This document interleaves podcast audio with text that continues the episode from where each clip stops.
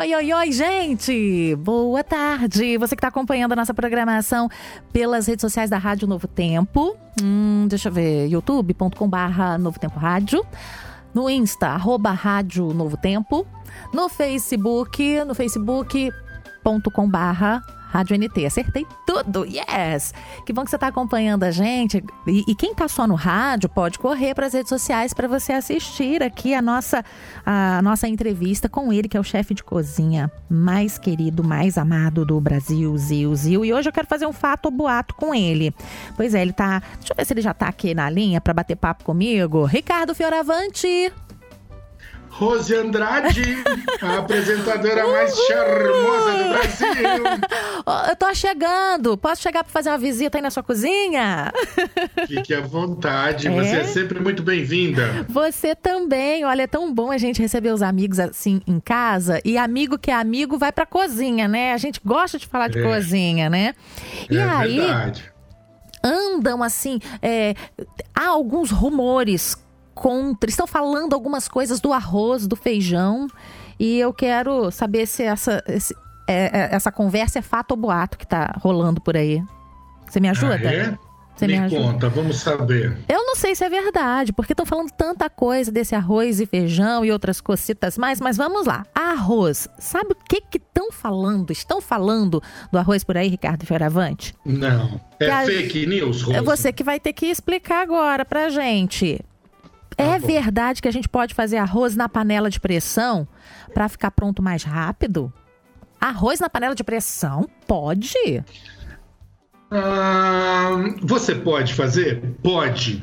Mas fica bom? É bom para você? Nem sempre, Rose. Ah, sabe? Ah. A panela de pressão é, sem dúvida nenhuma, um utensílio assim muito útil na cozinha. Uhum. Ela de fato acelera, né? Muitos dos cozimentos e muitos dos preparos que a gente tem. Mas olha, é, você já ouviu falar de um cientista muito famoso chamado Louis Pasteur? Hum. Louis Pasteur, é do uhum. Instituto Pasteur, né? uhum. né? aquele cientista francês, em 1905, uhum. olha quanto tempo já. Uau. Ele disse uma coisa muito importante. Ele disse que todo alimento elevado a mais do que 90 graus perde a sua naturalidade, ele perde as suas propriedades, uhum. ele perde a sua característica assim mais marcante nutricional. Uhum. E na panela de pressão, os alimentos chegam a ter 360 graus, Uau. mais a pressão, então tem a temperatura, a pressão e o tempo em que a gente mantém isso, né? Uhum. Porque Louis Pasteur também dizia que você precisa ter no mínimo 19 minutos de cocção uhum. para alterar o alimento. Uhum. Então, quase sempre que você. Eu falei tudo isso, é muito chique, mas a resposta é assim: ó. Quase sempre que você prepara na panela de pressão, você ganha em tempo mas perde... e perde em nutrição. nutrição. Tá certo? Ah, então não é bom, não. Ah, e de vez em quando, Rose, é aceitável, né? Principalmente se você come direitinho todos os dias, tem uma uhum. vida muito regradinha, então você não precisa se preocupar com um ou outro dia de deslize. Então vai ser a exceção. Se você tem uma vida muito uma exceção uma você exceção. pode fazer. Tá bom. Mas você quer ver uma coisa? Hum. Eu falei da coisa chata, né? Pra ah. cozinheira que tá acostumada a fazer na panela de pressão é chato. Ela tá ficando Mas brava eu vou dar uma você. dica. vou dar uma dica de como preparar então a principal coisa de panela de pressão ah. sem panela de pressão. Hã? Hoje é, todo mundo cozinha feijão na panela de pressão. Eu não e consigo tem a impressão... imaginar outra forma. Tem outra ah, forma?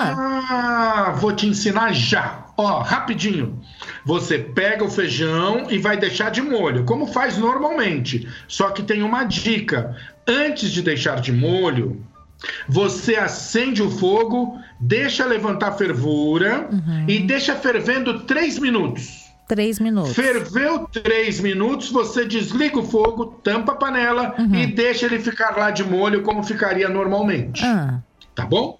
No dia seguinte você lava bem esse feijão, tira o resquício de água que vai ter ali, porque de verdade ele já roubou quase toda a água do ambiente, está com um grão enorme. Hum. Aí você coloca na sua panela comum cobre de água na proporção assim, ó, uma parte de feijão, três de água. Hum. Se você pegar uma xícara de feijão, você põe três de água, tá uhum, bom? Sim e põe para ferver. Em 40 minutos você vai ter o feijão mais gostoso que você já comeu, Rose. Gente, enorme, tô... graúdo, caudaloso, uma delícia. Eu tô e rosa. sem a panela de pressão. Eu não tô nem beijo, eu tô rosa, é verdade? Fica bom. É por isso que você me pre precisa de mim aqui para ter as melhores dicas. Ricardo Feiravante, olha que eu vou fazer esse feijão lá em casa. Você pode fazer e você vai ficar surpresa. Ai, Ele fica um feijão graúdo, bonito, uhum. destacado. Se você já cozinha com temperos, uhum. que algumas pessoas cozinham com temperos, faça do seu jeito. Quem cozinha sem, do, sem temperos, faça do seu uhum. jeito. Mas esta, esse demolho, uhum. essa história de aquecer antes de deixar demolho, é um grande segredo. É o segredinho. E é o pulo eu vou dobrar ali. esse segredo, ó, vou dobrar o segredo.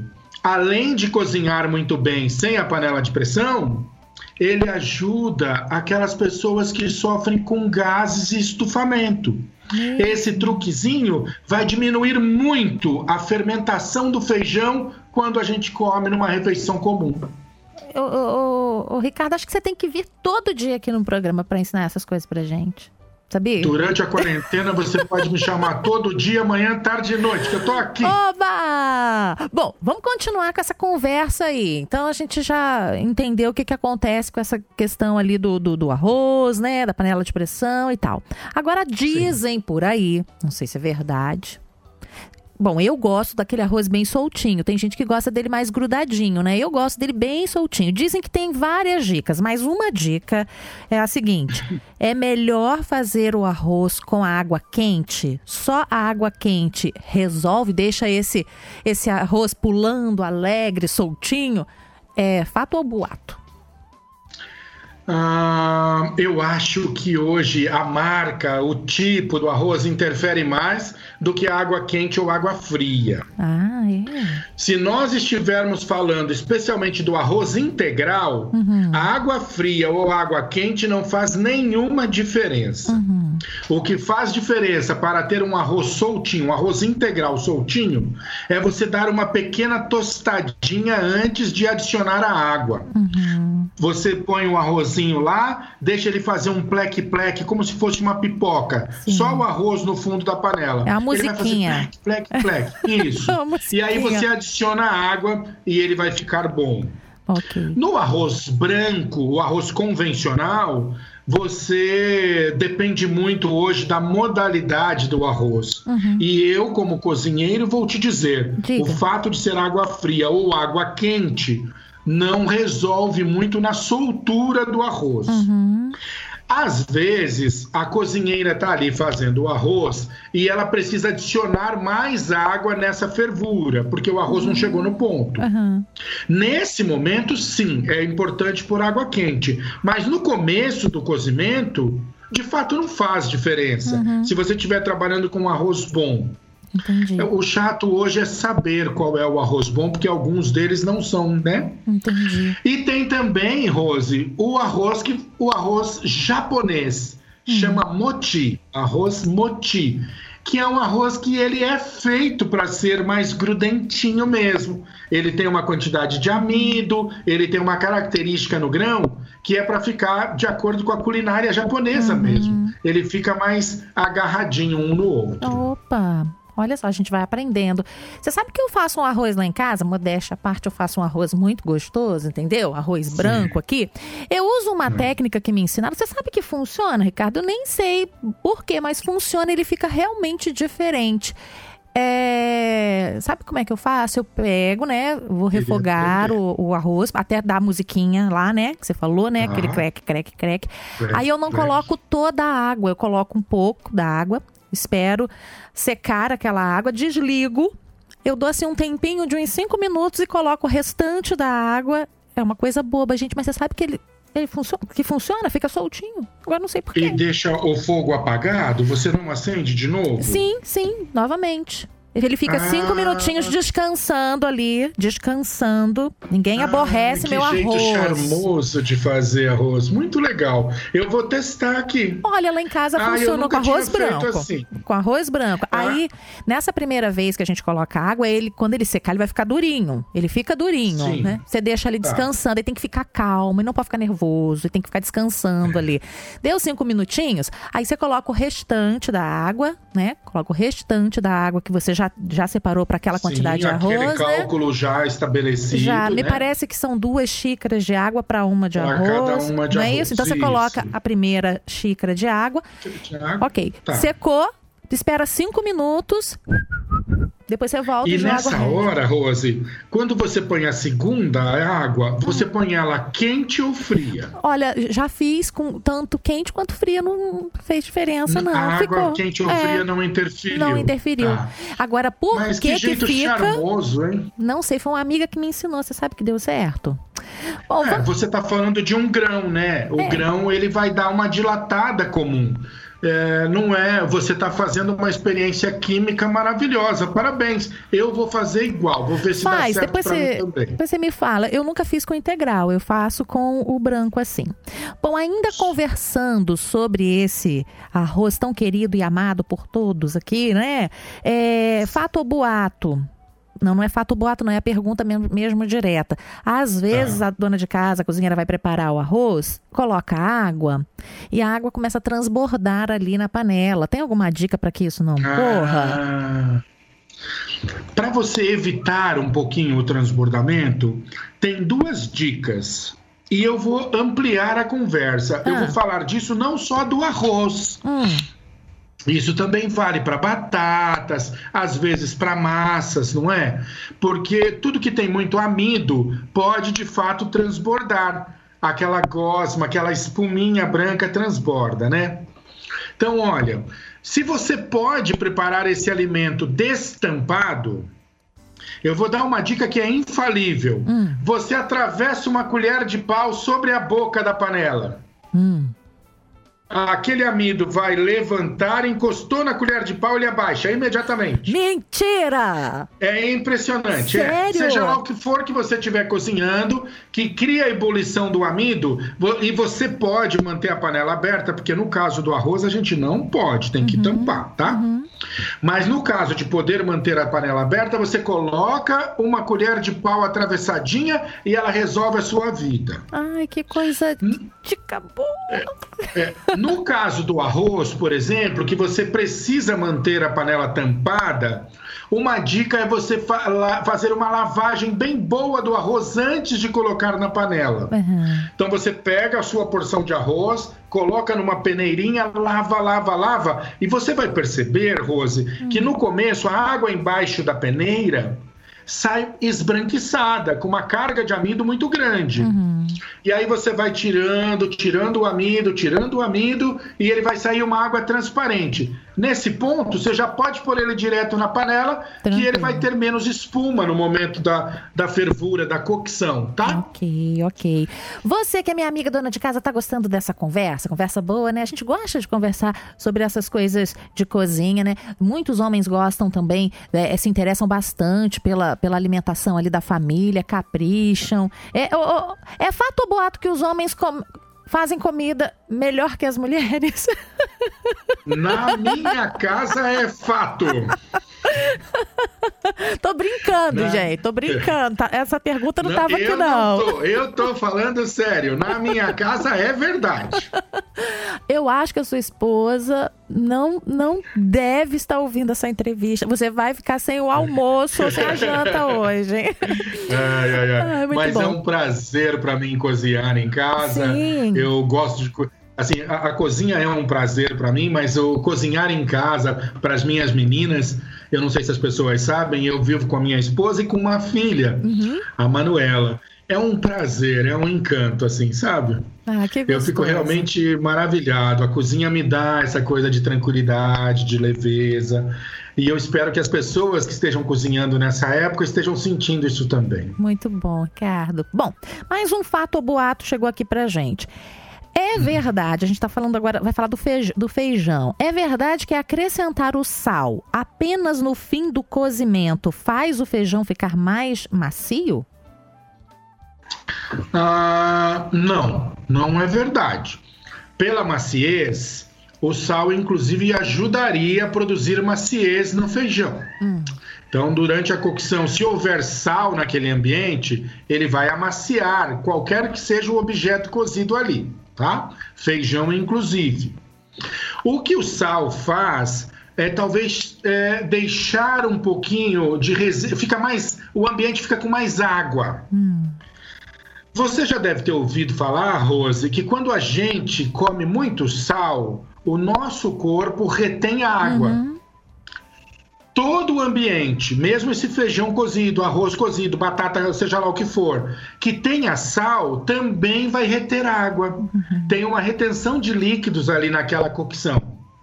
Então, se você tiver sal, você vai ter de fato um alimento é, com mais água, menos líquido, ele de, é, demora mais para chegar no ponto. E embora você sinta o gostinho do sal, porque tem muita água na preparação, o seu tempero também não fica tão evidente. O feijão parece que está um pouquinho aguado no preparo uhum. final. Okay. Então, um dos segredos é assim: você prepara o seu feijão e tempera depois. Uhum. E nesses dias, ou mesmo quando o povo voltar a trabalhar, pode fazer feijão num volume maior. Uhum. Faz bastante feijão, congela nas porçõezinhas que vai usar e não tempera. Não que faça mal para o congelamento, uhum. mas é porque quando você descongelar, você tempera na hora e vai ter a impressão de um feijão fresquinho. Entendi. Com muito mais sabor. O sabor é mais pujante. Uhum. Então a comida é mais gostosa e a vida fica mais fácil. Ok. Mais um fato e boato agora sobre legumes e verduras. Ah, é verdade que cozinhar os legumes ali, né, ou verduras, enfim, no vapor é melhor do que diretamente na água? É fato ou boato? Ah, é verdade. Ah, é verdade? Todos os legumes, é. Isso é uma verdade absoluta. Sempre que você puder cozinhar no vapor, você vai ter um ganho. As características daquela fruta, do legume, da verdura, elas ficam mais preservadas. Uhum. Boa parte de vitaminas e minerais, que são os maiores ingredientes nas frutas, verduras e legumes, elas vão embora em contato com a água e com a fervura. Essa coisa da fervura, do calor, também altera muito. Mas o calor só no vapor ajuda a preservar. Uhum. Isso não é muito difícil você perceber. Quando você cozinha uma batata, um brócolis ou alguma coisa na panela com água, uhum. você vai perceber no fundo da panela um pouquinho de sobra, parece uma poeira, uhum. parece uma areiazinha. Parte daquela areia, Rose, é sal mineral. É um sal mesmo, é um sal mineral. Você está vendo ali um pouquinho de cálcio, um pouquinho de coisa, sabe? Um pouquinho das características da, da, da fruta, verdura e legume foram lavadas e mantidas na água. Uhum. Então, se você puder fazer no vapor, é sempre um ganho, sempre. Okay. Se um dia você precisar fazer na água, porque não consegue, porque não tem tempo, por algum motivo, uma coisa que você pode fazer, ó, não tem nada a ver com cozinha, ah. mas vai ajudar você a ter uma casa muito bonita. Sério? Você pega a água que você usou para ferver o legume, ah. deixa ela esfriar, água de batata, água Sim. de brócolis, água de mandioquinha, água de cenoura, não importa. Deixa esfriar e rega suas plantas. Sério? Aquela água do cozimento de frutas, verduras e legumes é um ótimo combustível para as plantas. Sim, eu nunca tinha, nunca tinha pensado é, nisso. É uma nutrição maravilhosa. Que legal. Tem Posso que deixar contar uma coisa que eu sou orgulhoso, mas Conta. muito orgulhoso? Conta. Eu moro num prédio, num edifício aqui em São Paulo. E quando você entra, o meu edifício tem aquela parte gramada, grande. Uhum. E no fundo dessa grama você vê um monte de orquídeas. Uhum são orquídeas que saíram aqui de casa. Ai, a gente fica com a orquídea em casa até que ela desfolhe, perca todas as flores e depois leva para o jardim e deixa lá. Só que antes de levar, a gente rega com água de legumes. Seja o que eu tiver aqui, eu faço como se fosse um combustível uhum. especial. Rego e levo. O jardineiro do prédio e o meu síndico falam assim: mas por que, que as suas orquídeas brotam e as outras não brotam? que dica! Porque é a água do cozinheiro, né? A água, água do, do, cozinheiro. cozinheiro. Ok. É. Ricardo Fioravante, tá vendo? Altas dicas pra gente. Ah, tem aí uma, uma, uma plantinha mais linda em casa, uma flor é, mais linda em casa, né? Muito legal. Mais um fato ou boato aqui. Olha, será que é fato? Será que é boato? Colocar um pouquinho de bicarbonato de sódio na água do cozimento dos legumes e verduras deixa com a cor mais viva? É fato ou boato? Ai, Rose, é, é uma verdade, mas é uma das verdades mais perversas que tem na cozinha. Hum. A presença do bicarbonato de sódio nos preparos faz muito mal para você. Uhum. Então, olha que coisa curiosa. É verdade que os legumes ficam mais verdinhos ou mais vermelhinhos, seja lá a cor que ele tem originalmente? É, é verdade. Mas porque há uma substância que está agindo ali para preservar isso e que dentro de você ainda age de um jeito muito ruim. Uhum. Então, se você quer preservar frutas, verduras e legumes com uma cor atraente depois de cozido, eu vou te dar uma outra dica. Ah, você não ah. precisa do bicarbonato. Hum.